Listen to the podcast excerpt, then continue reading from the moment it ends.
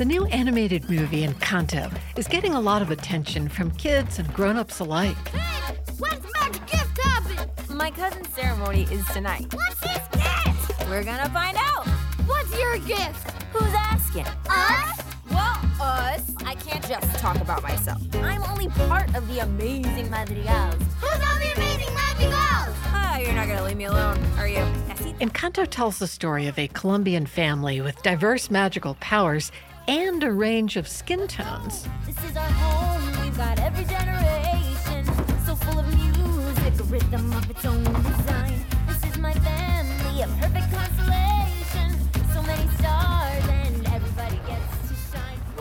you know, you've seen kind of since the movie came out, you see kids, um, parents have taken pictures of their kids next to the TV and have seen their kids just zoom in on these images because it's the first time that they've seen another kid on TV that looks like them and that says words like tío and tía um, or abuela, um, these Spanish words to describe family that, that they've never heard on TV. From Virginia Humanities, this is With Good Reason. I'm Sarah McConnell. Today, how kids understand and celebrate their Latino and Latinx identity. Later, we'll explore how Cuban immigrants after the Mariel boat lift made sense of their new Latino American identity in Miami. In Cuba, for them, national identity is more important than racial identity. Whereas in the US, they saw it as being the opposite, that their blackness stood out most to the people that they encountered. But first, little kids absorb everything around them, from the words we say to the way we move and dress. Psychologist Chelsea Williams says long before we realize it, little kids are also absorbing attitudes about race and ethnicity. Chelsea Williams is a professor of developmental psychology at Virginia Commonwealth University. She studies how parents can help young Latinx kids be proud of their identity.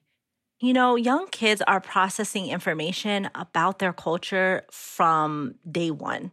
So we even know that infants look at, at people differently based on the racial groups of people they've been exposed to. So already from the beginning, children notice race. Um, it's something that they are seeing and they visibly are processing that information. Um, I often get this question of, well, when do we start? Um, how early is too early? Are we, are we, should we start? should we wait until they're teenagers or should we wait a little bit until they can process this information a little bit better? Um, and my answer to that is there's never a time that's too early. It's important that we have these conversations because we know right from the beginning children are are already processing information about race and when they get to school or when they get to daycare or when they are interacting with others they have all of that information in their mind. It's fascinating. There have been studies, as you mentioned, that infants who are not exposed to racial diversity react differently to people of different races. Describe one of those studies or the kind of thing researchers learned from it. So what researchers have really found is, is, again that kids they respond differently. So if they're not exposed to others who are different than their racial background, for example, they look at them in different ways than they would somebody whose racial background they have seen before.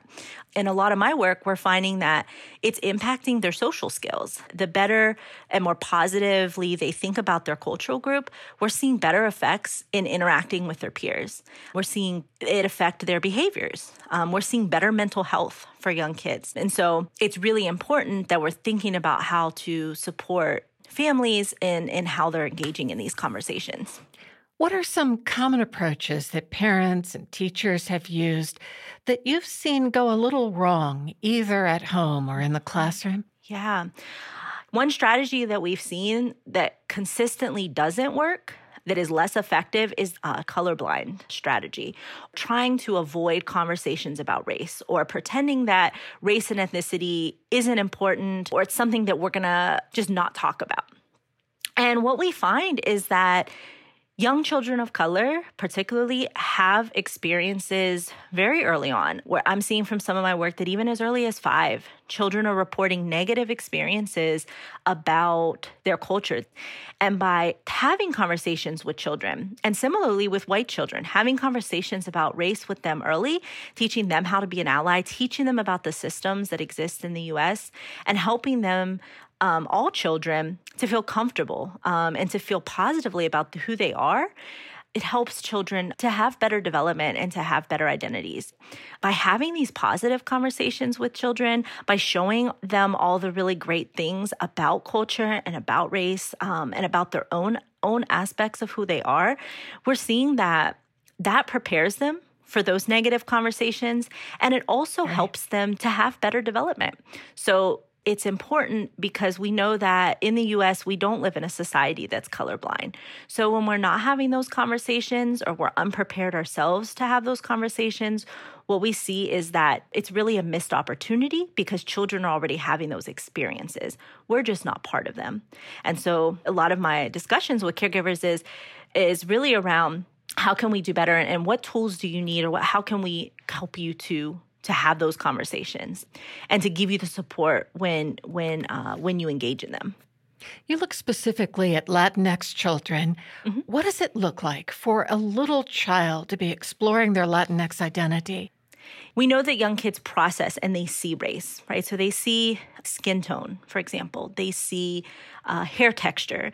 They see how people look. What they're learning is the culture that goes with those varying skin tones and those varying hair textures or this socially constructed idea of race. Um, they're learning about those things. But then when caregivers or teachers or, or other socializers engage in teaching them, then they can learn about the cultural values. Um, for example, we know in Latinx culture, there's there's often a, a, value called familismo or familism, which is really this centering of family.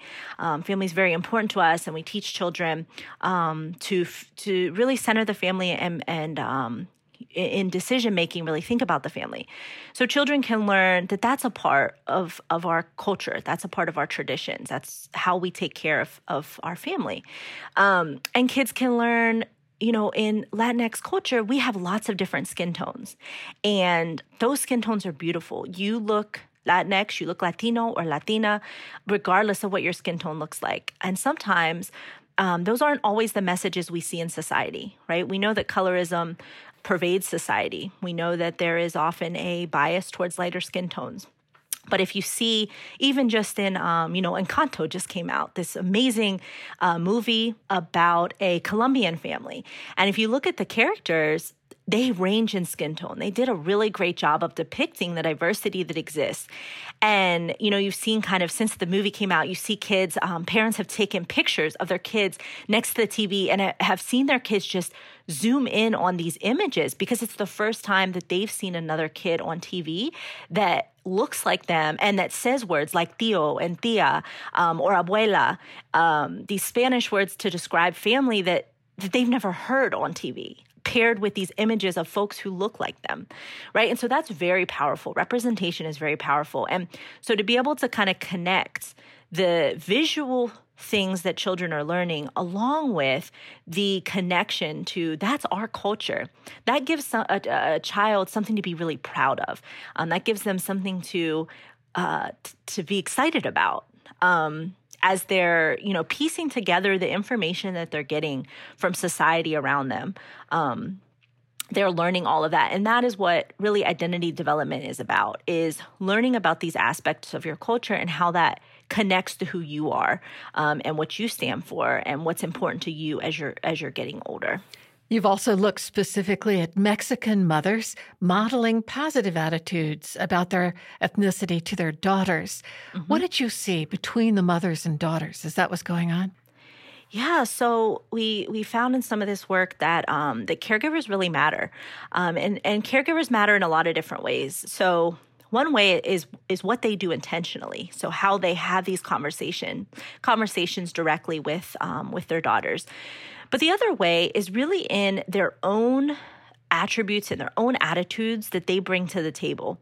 Um, and so we know, you know, parents also have their own their own ideas about their culture and their own identity.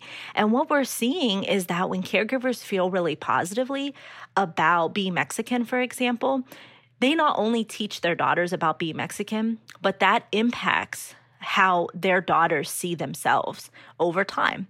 Um, and so it's really important to, um, to, to, when we're thinking about this, to check in on caregivers um, because they're bringing a lot to the table themselves. And we want to make sure that they are having an opportunity to kind of check in with that.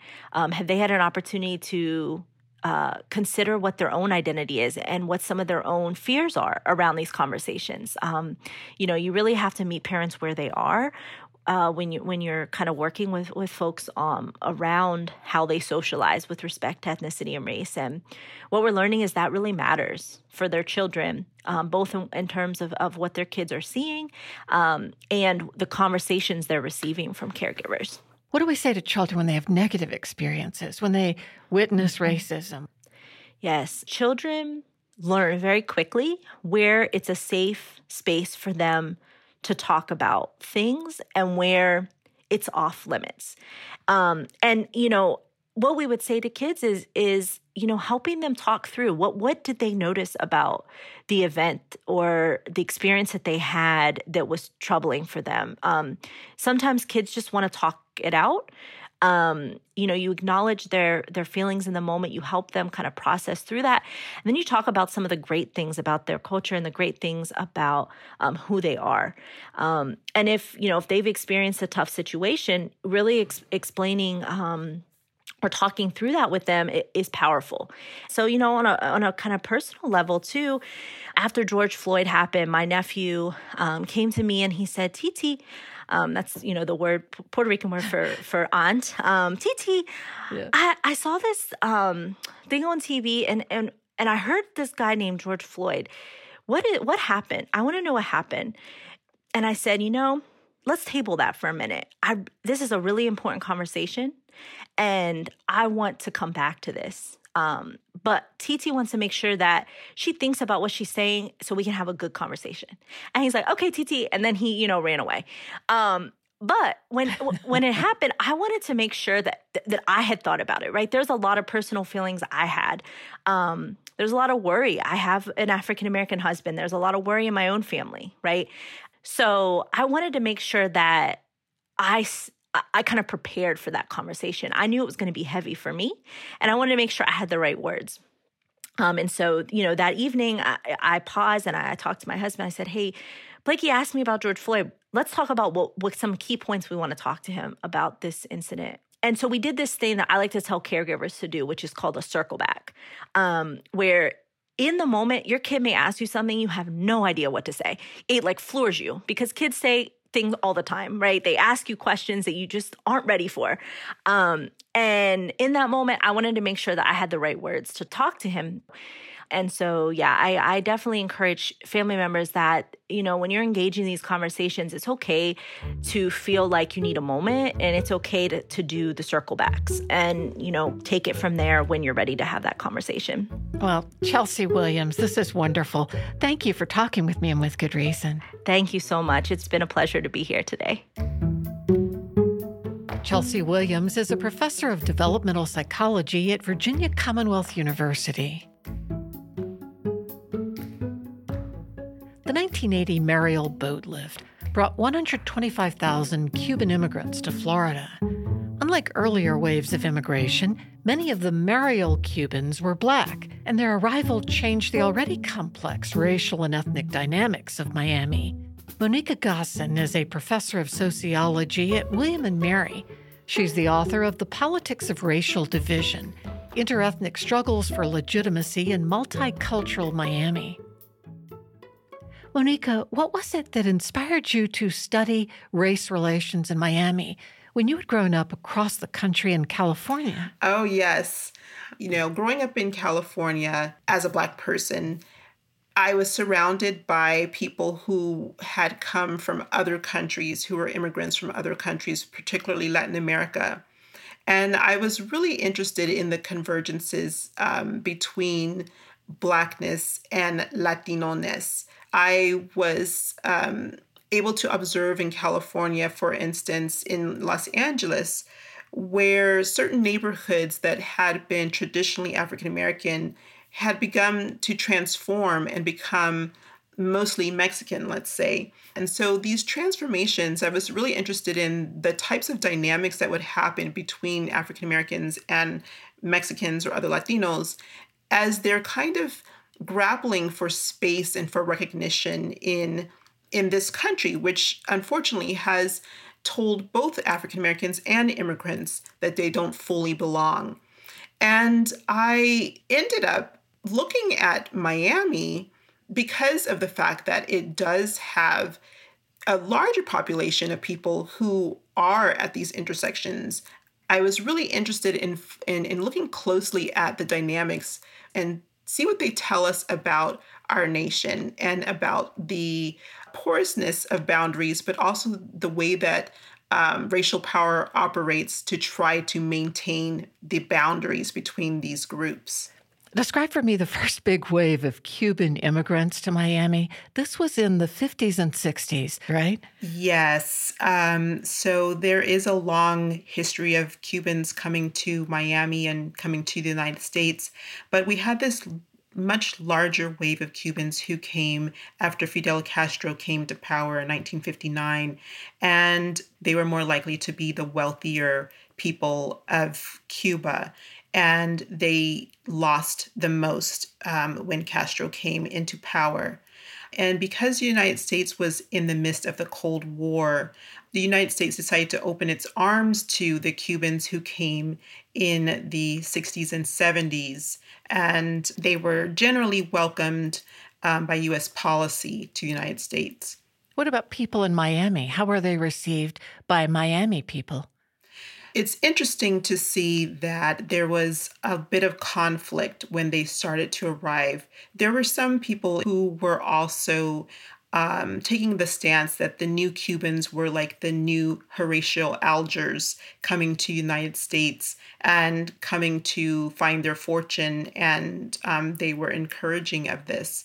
But there were also those who felt that that something was being lost, that too many foreigners, if if you will, are coming to our shores, and that we need to quote save Miami from the Cubans.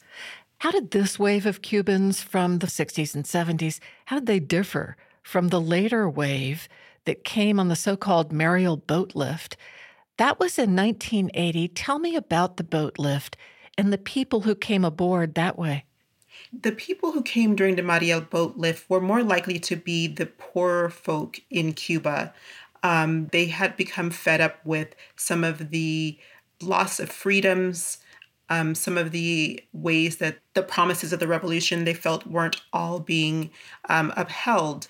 And so a group of Cubans decided to storm the Peruvian embassy in a show of protest. And so Fidel Castro, angered by this show of dissent, decided to open up the gates, if you will, and allow people who did not want to be there to leave and become the United States problem, is, is the way that he characterized it, that they were the undesirables of Cuba. And unfortunately, once they arrived in the United States, this stigma followed them and was picked up on in the United States as well. And so this group was stigmatized in contrast to the earlier waves who were seen as these anti communist heroes who should be welcomed. What about the African American population that was already in Miami when the first wave and the second wave came along? What sort of impact did the arrival of the Cuban immigrants have on them? It was a very complicated issue for African Americans. One of the big things that they saw was the contrast between the way that they had been treated historically in the area. By the time that Cubans were coming, especially during Mariel, African Americans had just won some of the battles for civil rights that they had been fighting, but they could see that many of those battles still remained. And while they felt that they were being ignored by the local and federal government, then we had this group of Cubans who were coming in and who were being welcomed with a lot of aid in the form of business loans and other forms of aid to help them resettle. And so there was quite a bit of resentment among some African Americans about the differential treatment of these groups resentment to both the wave of the 60s and 70s and then the 80s also? Yes, it had already been established from the waves who had come during the 60s and 70s. Those waves had become very successful in Miami, um, being able to become the CEOs of businesses. They were often hiring. And um, what I found in my research looking at African American newspapers in Miami is that um, they were complaining that you know some of these uh, new Cuban business owners were discriminating against Black people in favor of Spanish speakers, and so there was some resentment that was already put in place. Was there an attempt to get these two groups to align politically, or was that hopeless? I think that there were many Black leaders, including Martin Luther King, who had warned against this kind of politics, racial politics of division, to use the title of my book, which they argued were being put in place by the mainstream white establishment. And so they were arguing that there is a need for African Americans and for Cubans to come together and align themselves together. And so we did hear those voices as well. There was multiple voices. There were those African Americans who were in favor of these alignments and those who were quite concerned that the Cubans were going to displace them. Was there more common ground between the Miami African American community and the people who came with the Mariel boat lift? So there was this long history of African American and Cuban convergences with African Americans supporting Black Cubans on the island in, in the 19th century. So there was this long history of solidarity that African Americans and Cubans, Black Cubans who were arriving in the United States, could draw upon.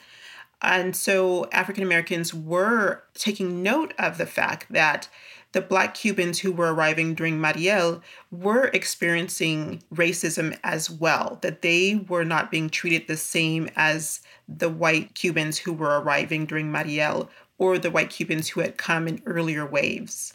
You interviewed a number of Black Cubans who arrived in Miami at that time. Tell me what you noticed about the experiences they had as far as navigating their reception. Yes, I was really struck by their experience, something that came up over and over again a feeling that they were caught in the middle. One of the issues that they ran into is that not only were they not fully accepted by the mainstream white Americans who were not happy that a new wave of Cubans were coming into the area. And there was also some animosity um, that was expressed from African Americans, but also the Cubans who were previously in the area, who had come in the 60s and 70s, did not always seem accepting of them, in particular because they were Black. For example, I can give the case of Mariela, who was a dancer who came here and she was expecting that she would be well received and welcomed by her compatriots, by people who are also Cuban. But she found that um, that when she would go to the market, and I'm reading a, a quote from her, when I would go to the market, people would ask if I am American. Other Cubans do in English. It's the way I look or something. It's funny, they come with a funny accent saying, May I help you? And I know it's an English speaking country, but most of the time they speak Spanish too in the stores. So why me? They were singling out the fact that I was black. And I also spoke with Caridad, who talked about um, when she came to the United States as a child in 1980. She was misunderstood rejected by some other Cubans in Miami in grade school who did not accept her as either African American or Cuban. She says here, I couldn't talk to the, the Black American kids because I had no way of communicating because of my limited English proficiency. For the born Cubans, I was the black student or the black girl. And for the black students, I was not a true black. I was not a true sister, so to speak. And they always never understood why it was that I hung around people who didn't look like me. Right. What was really key for a lot of the Cubans that I talked to was the, really the contrast between the way that race is understood in Cuba versus the United States.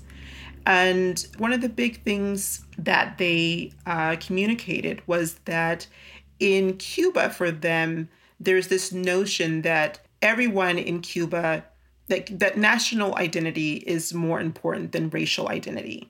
Whereas in the US, they saw it as being the opposite, that their racial identity, their blackness counted for more and was stood out most to the people that they encountered than their national identity. That had to be a shock. Yes, they were shocked by that, especially that they had to negotiate this not only with US born Americans, but also with other Cuban Americans and with some Latin American people from Latin America who did not expect that they could also be Latinx or Latino because they were Black.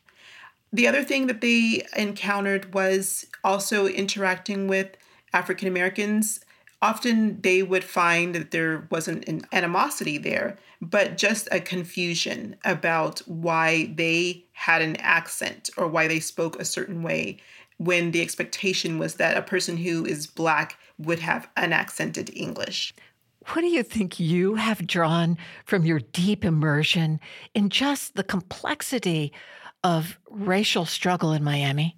One thing that I really come away with from this is just how important it is to look at all the nuances of how people who are coming from different parts of the world and have their own history of involvement with race from their country of origin, how that intersects with the black versus white or white versus other dynamics that we have had traditionally in the United States.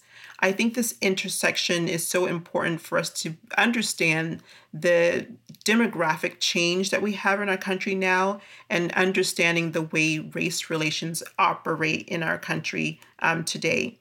And I'm also struck by the specificity of experiences of people of African origin when they come to United States depending on whether they come from Cuba or Latin America versus the other areas of the Caribbean or from the continent of Africa, that their experiences vary and we cannot lump it all in one box. But we can see that unfortunately, there continues to be this kind of culture where there's a stigma attached to Blackness that we're continuing to fight. Well, Monica Gosin, thank you for sharing your insights on With Good Reason. Thank you.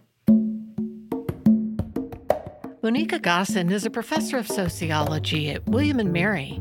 She's the author of The Politics of Racial Division Interethnic Struggles for Legitimacy in Multicultural Miami. This is With Good Reason. We'll be right back.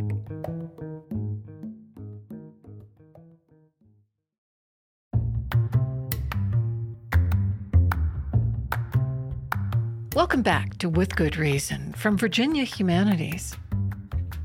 Record numbers of Latino students are enrolled in college, but there is still a huge achievement gap between Latino and non Latino Americans in higher ed.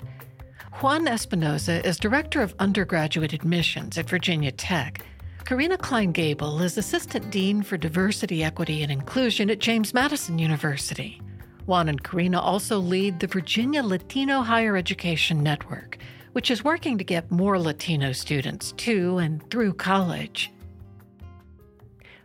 Juan and Karina, why is it that college is more of a hurdle for many Latinx high school students? Don't we already have good programs in place across the country that give financial support and help with applications?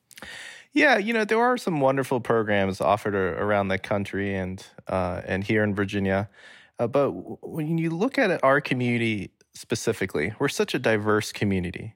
Uh, we have some families that are just recently arriving into the country, and others uh, that have been here for generations. And the the level of access to these individual groups within our community varies greatly. And what we have found with VALHEN, which is Virginia Latino Higher Education Network, which I'm president of, is that if you specifically target and focus Hispanic and Latinx families, you're much more successful in reaching them. Uh, they have a higher level of comfort, regardless of what their background is, in participating in a program that will surround them with people that look like them and understand their culture and understand where they're coming from. And especially for some of the families that are more recently arriving here in the country, that language aspect, uh, being able to offer a bilingual programming is so key not just for the student where the expectation is there are they are going to have an english proficiency to succeed in college but for their parents to where they can get a better understanding of the programming they're getting involved in and a better understanding of the college search process in general. I also believe that sometimes we have this conception that, well, if only there were more funding, uh, if only more scholarships. But here at our organization, the Virginia Latino Higher Education Network, we understand that students also have to feel welcome so we really try to find ways to, of course, support all the things that um, Juan just mentioned, but also make sure that we invite them to our campuses so that they feel welcome and that their families feel welcome on that campus as well. Yes, absolutely.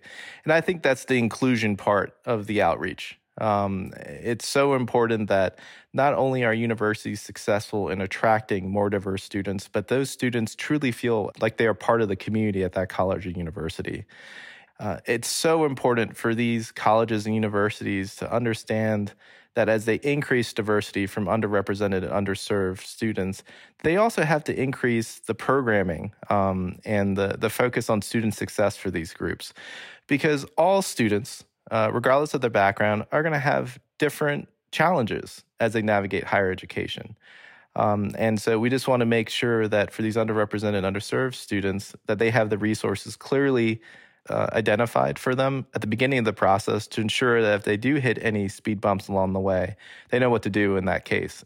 What's been the recent history at Virginia Tech of enrolling Hispanic and Latinx students? Has it been a hurdle in the past? Is it easier now? It has been a hurdle in the past. When looking at our uh, underrepresented populations, not just our Latino numbers, but just African American and others underserved populations, there has been a, a real push for years to be more accessible, but the numbers haven't necessarily translated to, to success. Uh, back in 2018, we introduced some really innovative changes in our admissions process, in our recruitment process, and put a large focus on just access in general that benefited not only our underserved students, but all students because we made it easier to apply to Virginia Tech and easier to navigate the process. And, and if you were offered, uh, did a better job of uh, increasing the, the financial uh, incentives for you to make Virginia Tech a reality. Uh, but after those changes were instituted, we really saw a, a nice bump in our uh, in our numbers from our underrepresented groups. And when looking at Latino numbers specifically, prior to 2017, we were at around 5 6% of our incoming class identifying as Latinx students. In our most recent class, it was 10.5%, which is a great benchmark and a great feat in a lot of ways because that represents the overall demographics of Latinos in Virginia. And so that is our first underrepresented group that's truly represented in our incoming class. Do you think that is because of the changes you made in the process? or more because of the pandemic, where a much more diverse population of students has flooded into colleges across the country? I think it's definitely due to the changes because when those changes were introduced, it was two years prior to the start of the pandemic. And we've seen a steady trend of increases since those changes were first initiated. I think the advantage of the pandemic is it did remove a key barrier, and that was standardized testing so when you talk about the increase of, of the diversity in the applicant pools, not just in Virginia, but across the country, especially for more selective institutions, that was because a lot of schools went test optional. And for a lot of underrepresented students and underserved students, they view that as a real barrier. And once colleges said that that was no longer a requirement, a lot of students you know, reconsidered and went outside their comfort zone. We find that with underrepresented and underserved students, they really suffer from imposter syndrome. You know, they really second guess and in many cases self select themselves out of processes that they otherwise would probably be successful in. Uh, and so removing that key barrier uh, really did increase the diversity. Now, the big question is is that translating to enrollment for all colleges? For Virginia Tech, that did translate to an increase um, in diversity for incoming class. But again, with a lot of the changes we introduced, we have to give credit to that. For some other institutions, they did see an increase in their overall diversity of their pool, but that did not necessarily translate to the diversity of their incoming class. I feel like President Obama said it best when he recognized that the future of the United States is inextricably linked to the future of the Hispanic, Latino, Latinx community. Um, we know that you know we we want all our students to be educated, whether that means an associate's degree through a community college, whether that is bachelor's attainment that they go through a four-year college. We want them to be educated, and so I think that we focus definitely on making sure that we get that foot in the door and make sure the confidence is ready and make sure all of the college readiness preparation is done. But also, retention is extremely important. So, we have a much higher community college uh, associate's degree rate for this population than we do for, for bachelors, for finishing a four year university or college. And, and we're intentional about that in making sure that we encourage our students that, that, yes, you know, we're so, so glad that you went through the community college uh, process. We have great community colleges in our state, uh, but you know, consider finishing at our four-year institutions uh, because we know that the salaries will be higher and and jobs uh, will be of a wider variety if, if they continue there. So, but it is something that we have to be intentional about because uh, we are still lagging in um, finishing the, the four year college rates. What is roughly the percentage of the population that's Hispanic or Latinx? And Conversely, what has been the percentage of college attendees and graduates? Those numbers vary. Obviously, for Virginia, the census has, has, has now made it very clear that one in 10 Virginians are Hispanic. This is the fastest growing population in our state as well as, as in our nation. As far as from our colleges, it differs. So we see metropolitan universities, George Mason University, uh, VCU, Virginia Commonwealth University, that have higher rates of uh, Latino, Latinx students than perhaps um, a, a, university that's in a, a, smaller town, which might have um, 7% or so. But what we see is overall, all those numbers are definitely growing. And universities are needing to intentionally uh, make sure that they are looking at those populations because in the next 10 years, we know that that's going to be a, a very important demographic for our universities and colleges. And that's the exact energy um, how our, our founder, Dr. Maricel Quintana Baker, in 2009, she was the only Hispanic member at SCHEV, which is the state council for higher education in Virginia. And then she started to realize that a lot of questions were, were coming in from public and private universities in Virginia, and they were just asking questions about the growing Latino community in our state. And Dr. Quintana Baker realized that uh, there needed to be an organization that could coordinate connect these stakeholders and and start really intentionally looking at this this population of students and that is how the Virginia Latino Higher Education Network came to be. Karina, James Madison University hosts a short program each year for younger high school Hispanic students. Tell me what this program does for them. Yes. And so our Latinx Leadership Academy came out of the need to make sure that we had a program for younger students in high school. So the Hispanic College Institute addresses students that are, you know, at that point in their high school experience where they're thinking about college and they're excited about, you know, the process, but a little terrified at the same time. We wanted to reach out also to the students that were rising rising sophomores that first just wanted to think about who am I? what might I want to do with my future? And we decided that that inner leadership is so important uh, to be able to to discuss with these students. So the Latinx Leadership Academy that's hosted at James Madison University is a two night, three day program where they will come and be on a campus uh, and really reflect on themselves, their background, their their peers, their families.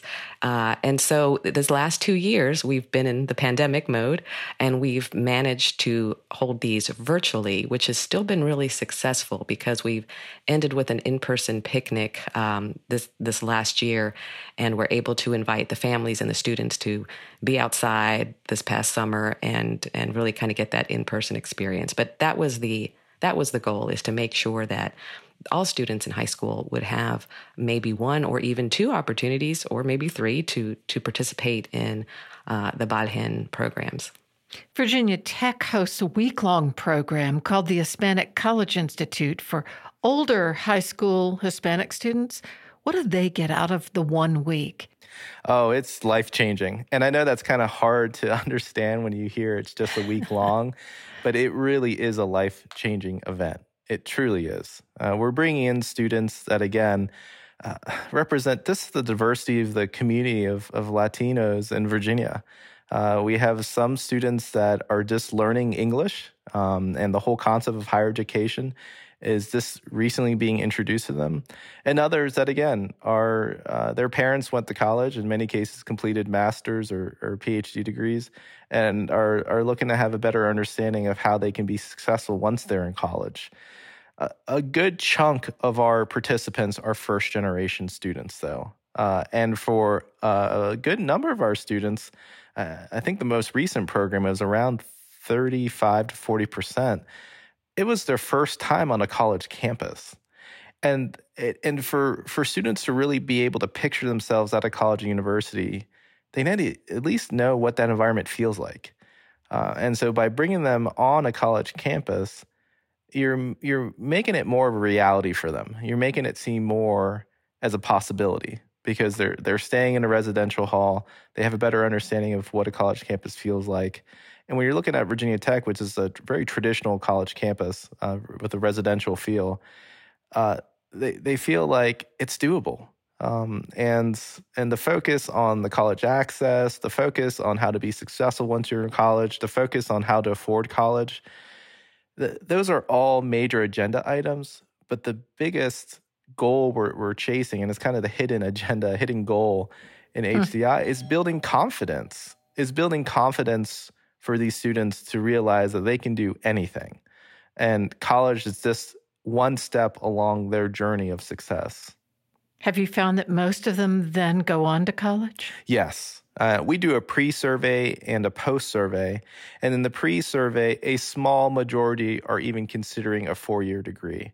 And in the post survey, not only do 100% of students now plan on attending a four year degree, but over 60% are considering a master's or a doctorate level degree.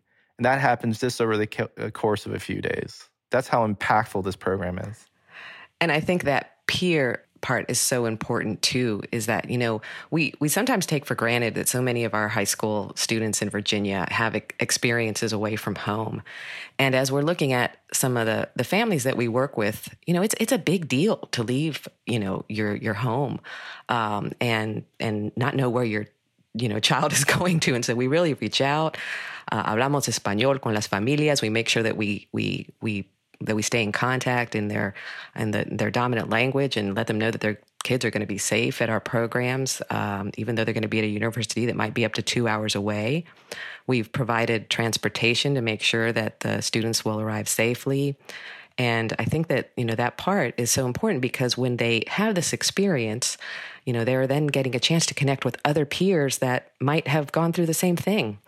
And that is important because as they think about attending college, students from you know Latino backgrounds want to also feel like, hey, I'm going to a college, and I'm also I'm going to meet students from all all communities, but I also want to connect with those peers that that have something similar to my background, which is why in our programs we also mention groups that are on campuses like uh, Latinx student alliances, or there might be a, a faculty caucus um, that represents uh, Hispanic or Latinos, and those are groups again that are so important because we're we're talking about building community here.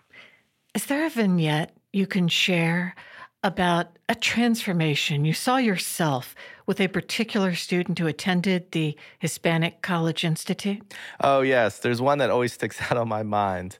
Uh, and this was about, uh, this was two HCIs ago.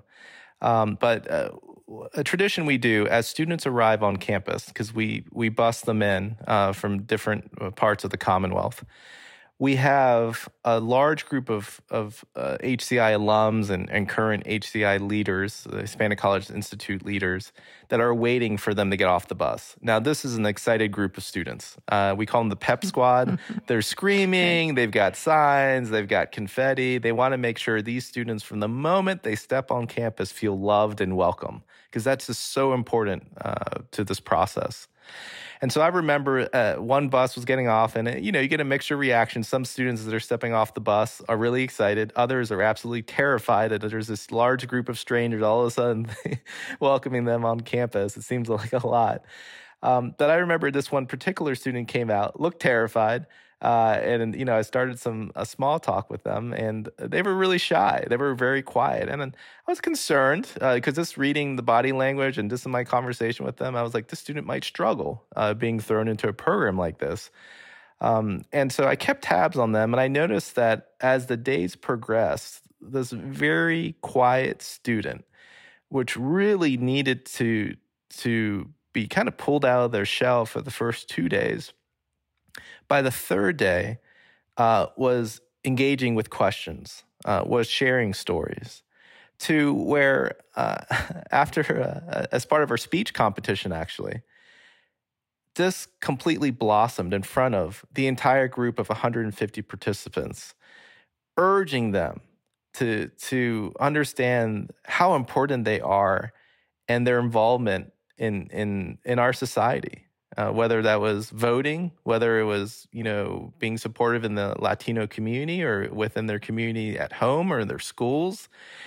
He he gave this rousing speech that ended up uh, ended up with a standing ovation from everyone at the program, and everyone was just shocked. And I was like, "Wow, this is amazing! Like, who, who is this kid? After just four days, you just, you know, I'm ready to vote for them. I'm ready to follow them to do whatever they want to do."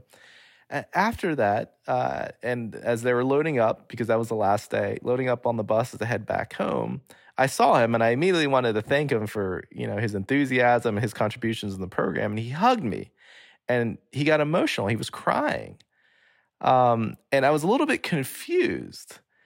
Uh, and then I came to realize, and, and I, I asked further questions because he whispered in my ear as he was hugging and he was getting emotional. He said, This program saved my life. And I, and I had to ask, well, what do you mean? And, and he told me that he was struggling with depression. He was struggling to trying to figure out what is his place in our world. And he had contemplated thoughts of suicide. And, and now all of a sudden, he knew why he was here. He knew his purpose. He knew what he needed to do. He was rejuvenated and he knew what, what he needed to do to be successful and, and the importance he played for everyone else at that program. And so that's just one of many stories of the impact of these students that, in many cases, don't necessarily feel like they're part of something. After coming to HCI, after participating in Hispanic College Institute, they know they're part of something bigger and they're re energized uh, and they, they kind of see that purpose in life. That's an amazing story, Juan. And I have a story from this summer where we had a, a young woman at the Latinx Leadership Academy at JMU and uh, at at the Hispanic College Institute, we refer to familias for their groups, but at the academy, we refer to casas. Uh, which you know is, is is is houses, and the the different casas will will have a project that they work with a small group and a counselor. And we had one student, and she was pretty newly arrived and felt very didn't really have the confidence to feel like she could present in in English. And and the fact that when she presented their project, her peers in her casa created it in a way that she could say certain parts in English and then certain parts in Spanish. And they did it in, in such a collaborative way. And afterwards, you know, she just got, you know, we were on Zoom, so it was a standing ovation on Zoom. But what I realized is that you know, our students come from such a variety of backgrounds. Some are um, some are first generation, and so they've grown up bilingually. Others are second, third, and perhaps don't speak Spanish, but are, have a very close connection to their to their background. And then you have more recent arrivals, students that um, you know perhaps left their home country in high school and were, were were doing very well in their academics, and then came to the U.S. and in a sense had to start over. And so to see those students support one another that way, it's really uplifting. I think for many of these students, uh, getting in the workplace earlier is sometimes what has to happen. You know just just now during the pandemic within you know a year and a half there were some high school students that uh, became breadwinners for families. Maybe their their their parents were sick or uh, maybe they just realized that it was a time period that it was so such an unstable time. And so we we saw we saw high school, high school students tell us you know right now i need to focus on supporting helping support my family. That's a that's a big burden. Um, and so that i think is what ends up being this this barrier of of getting educated because some students feel like okay I can I can make this much uh, if I if I work perhaps where where my parents work and um, and of course the issue is that we know that the parents very much wanted a different life for uh, for their children but but definitely the the need to support family uh, can certainly uh, be just as, or if not more important for these students. And but we want them to feel like um, focusing on their futures is just as important. Well, Juan and Karina, thank you for talking with me about this today. Oh, thank you for having us. We really appreciate it. It's been a pleasure. Thank you so much.